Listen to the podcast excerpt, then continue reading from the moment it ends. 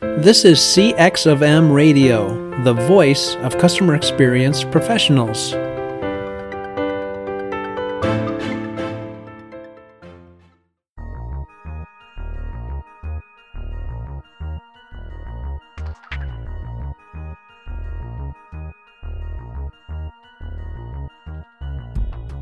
Hello, everyone, and welcome to the world of UX. I'm your host, Darren Hood, and on this podcast, for those of you that are new, welcome to you.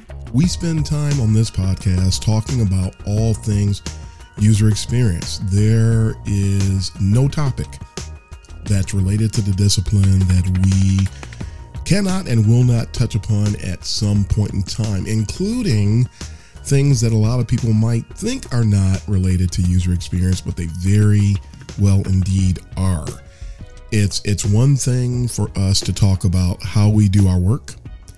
It's another thing to talk about things that are related to the work that we do to the extent that we need to be knowledgeable, we need to be aware, we need to have these things on our radar in order to excel at user experience. So, uh, just just to explain, if you're wondering why, why aren't you talking about wireframes? Why aren't you talking about uh, journey maps? Why aren't you talking about A, B, C, D, and E? We talk about any and everything that is related, and it's it's interesting that you have a lot of people that are interested in UX today, and they only focus on the work, and many people have a rude awakening because they learn about the work and then they get a job and then all the things like some of the things I'm talking about on this podcast are the things that come up and sort of bite you in the rear and you get surprised. It's better to know about what's going on than to be surprised by it. And so for that reason, we talk about any and everything. And a lot of the topics that we have, I do have a long list of things I'm already going to be covered covering, I should say, in, in the weeks ahead. And uh, a lot of them are what you might consider to be your your mainstream UX topics, and the one that we're even covering now. It's not something that people think about, but you better believe it's something that people need to know about if they're going to excel.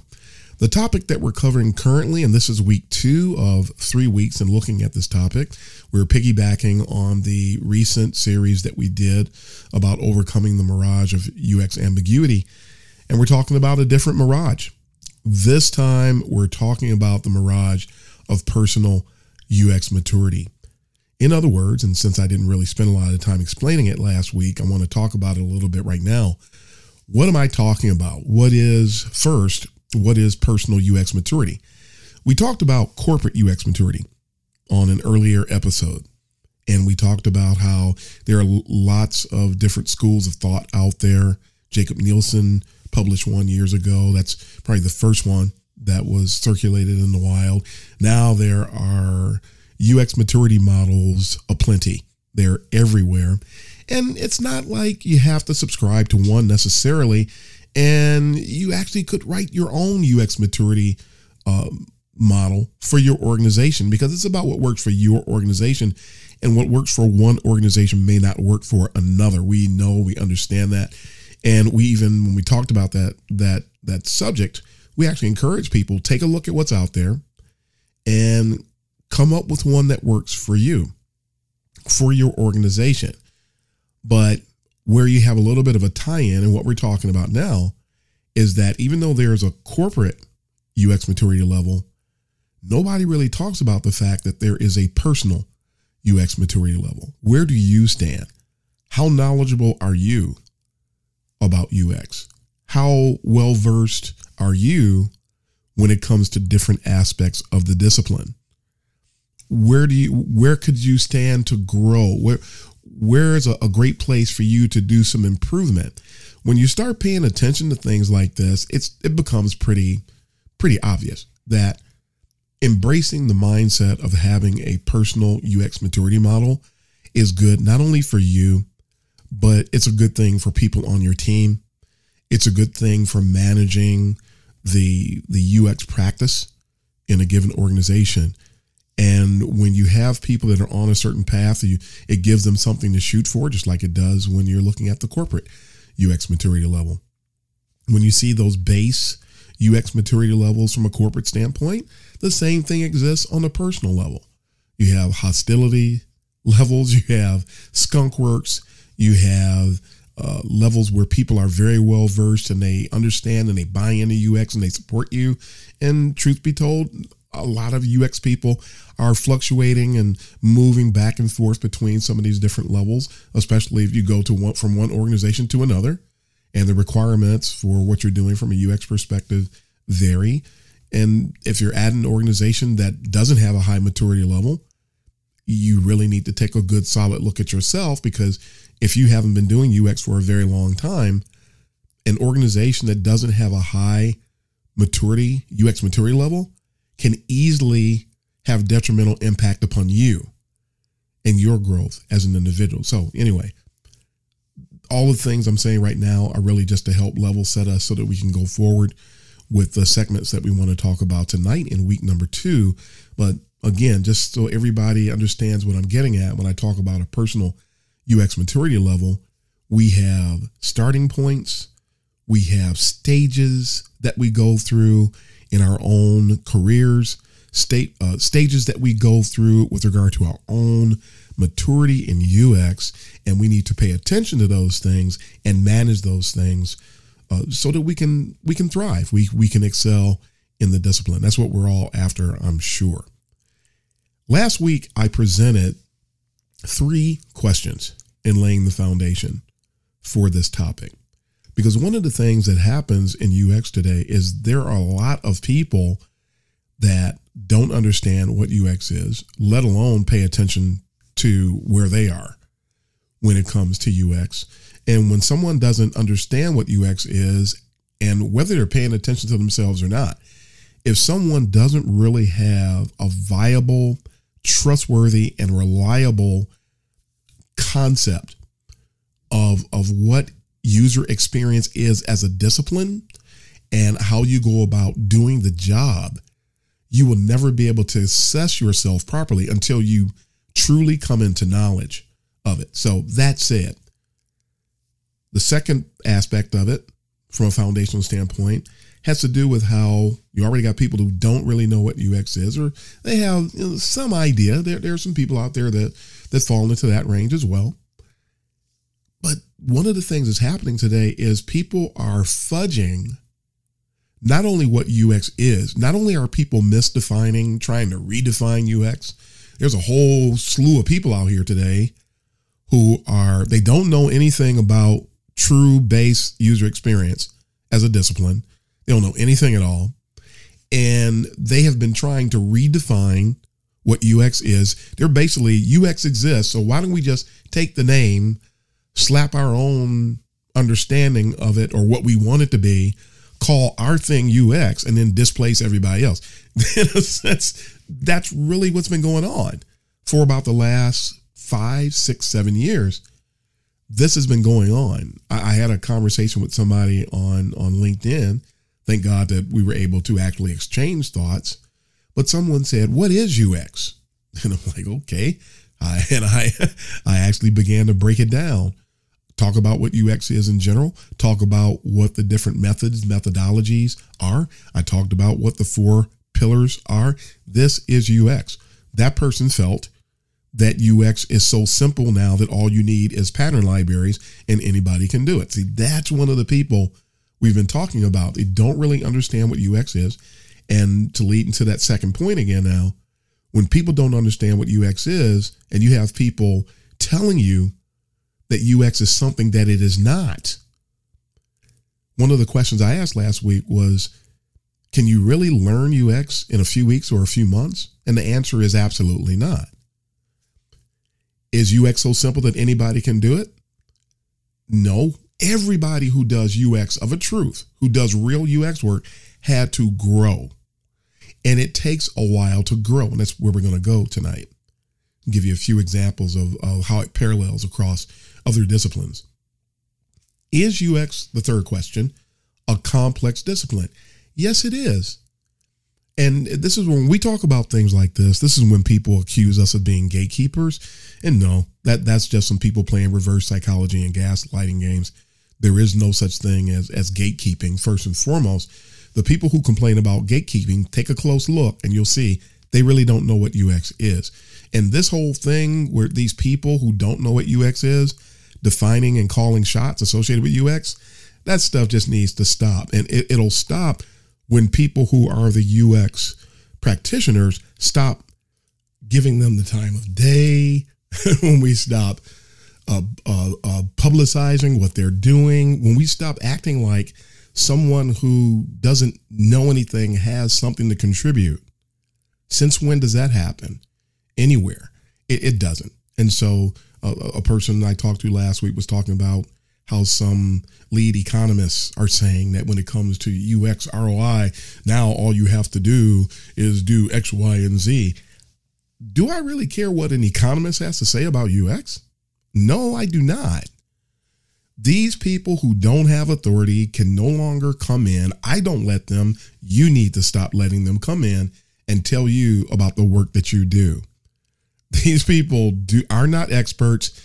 They already have a lot of organizations that don't know what UX is. Now these people are going to come in and make these non-authoritative claims and we're supposed to govern ourselves by it? I don't think so. This is one of the reasons why UX is as I keep saying under siege and someone say, well, every every organization, every discipline suffers that. Well, we're all in UX, so we care about what's going on under here or over here. UX is under siege. Let's do something about it. So anyway, so it, it you can't learn UX in a few weeks. You can't learn it in a few months. You can lay a foundation and and be on your way.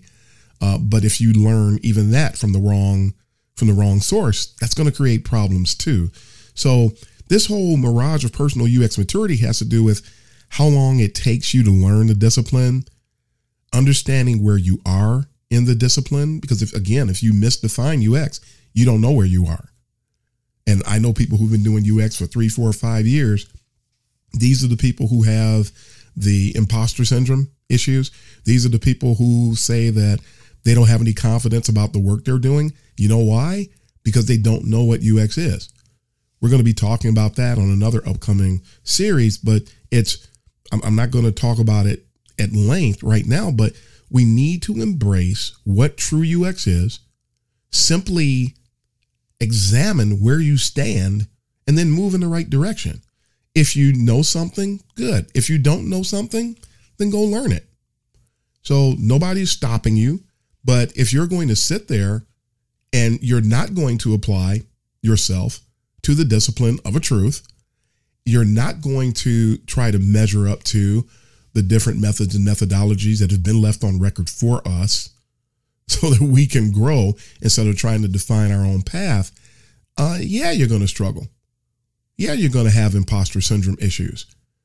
Yeah, you're going to you're going to wonder about the work you're doing and whether or not anybody takes you seriously because you don't even take you seriously. So these people are playing the victim you're not vic- a victim it's self-inflicted so let's let's embrace ux properly and let's go on the same way together the same path the same principles the same methods the same methodologies let let's go forward uh, and all that bickering that goes on in the UX world.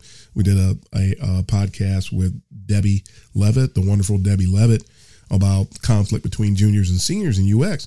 And it really comes from the fact that some people are, they won't humble themselves.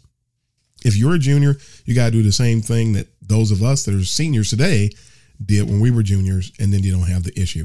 But at any rate, so I don't let the time get away from me today, let's look at some quick comparisons. I want you to look at today, consider the path that people travel on, a maturity path, a career maturity path. Lest I say personal UX maturity, we're going to parallel it. Let's look at cooks, photographers, and those in the medical field. Doesn't matter what field it is, but we're gonna we're gonna call that out anyway. Please know that there is not a scientific discipline. UX is a science. There isn't a scientific discipline in the world that doesn't require time and an investment in sweat equity to achieve any level of mastery. Please know and understand that. When we understand that and we um, we we humble ourselves to it and we apply ourselves to it, you can start to move in the direction of mastery. But if you ignore it and then try to to to set up this yellow brick road path that only consists of the things that you're imagining and what you want to define UX as. You're one of the people that's laying siege to the discipline. So let's embrace the discipline as is. But at any rate, cooks, you have line cooks, there are prep cooks, relief cooks, short order cooks, and fast food cooks. You also have your sous chefs, and you have different trainees and different levels under the sous chefs. No matter where you are, when, you begin, begin going down the path of becoming a cook, if you want to become a career chef, you may start, you might start at fast food. You might start as a line cook. You're going to end up, if you want to go through uh, these paths and you want to perform at the highest levels, it's probably good to go and get a degree in culinary arts.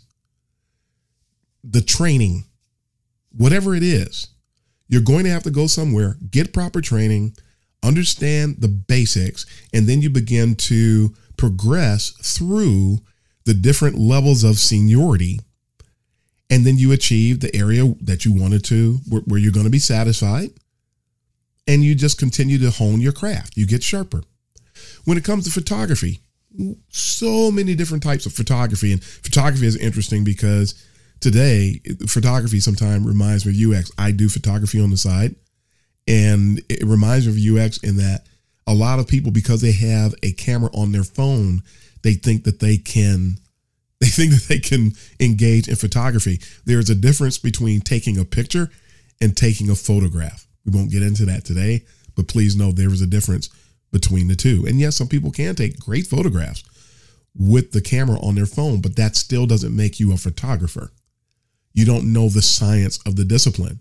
There are macro photographers, portraits, headshot photographers, landscape photographers, real estate photographers, event photographers. There are so many different types of photography, and each one has different tenets, different principles, different things that you want to to know, different different granular elements of the discipline that if you would like to or you're planning to excel, at any one of those levels, in any one of those types of photography, you're going to need to learn those different tenets so that you can excel.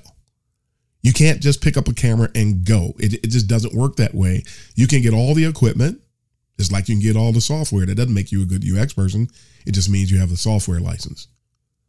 You can get a certificate. That doesn't mean that you're good at what you do.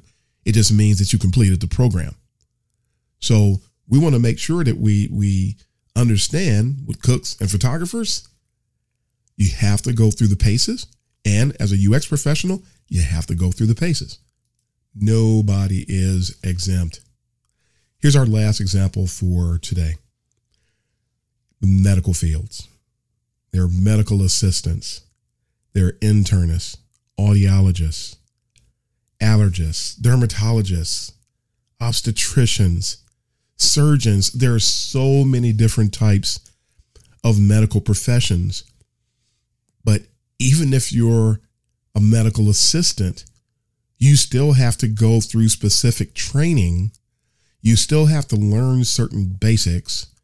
There's still certain certain aspects of that medical discipline, that medical field that you need to understand these basics that will help support the area that you're going to be operating in so that you can just excel at what you do. Again, there isn't a scientific discipline in the world that doesn't require time and an investment in sweat equity to achieve any level of mastery. And in order to proceed and carry out whatever your tasks or goals out in an ethical manner, you need to embrace those principles. UX has the same path. A lot of people think that they're doing UX just because they gave some input. A lot of people think today that just because they can whip up some food for the family, that that makes them a cook. No, you're not. There's a difference between you and a trained cook. Just because you have a camera on your phone, as we talked about already, that doesn't make you a photographer. It means that you can take some pictures and you know and do it and keep doing it. But don't cross that line where you begin to think of yourself as something that you're not just because you did a particular you performed a particular task. That doesn't make you equal, equal to the people who do those things from a professional standpoint. If you have information from WebMD and you were able, maybe even successfully, diagnose something that was going on with you, God forbid you you uh, take that as some kind of authoritative perspective on what's going on with you, and you decide to dismiss the doctor. I dare you to do that. We need to understand that personal UX maturity is something we must focus on, and awareness of the principles of the discipline help to ground us and they provide us with a, a, a mode, a venue for examination, for analysis, so that we can see where we stand in our development and establish goals in proceeding and advancing in our maturity.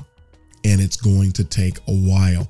Don't try to microwave your success in UX because people who do that end up making shipwreck. That's all the time we have today, folks, for this topic. Uh, we're going to wrap this topic up next week. So thanks again for joining me on the World of UX today. This is your host, Darren Hood. Happy UXing, everybody.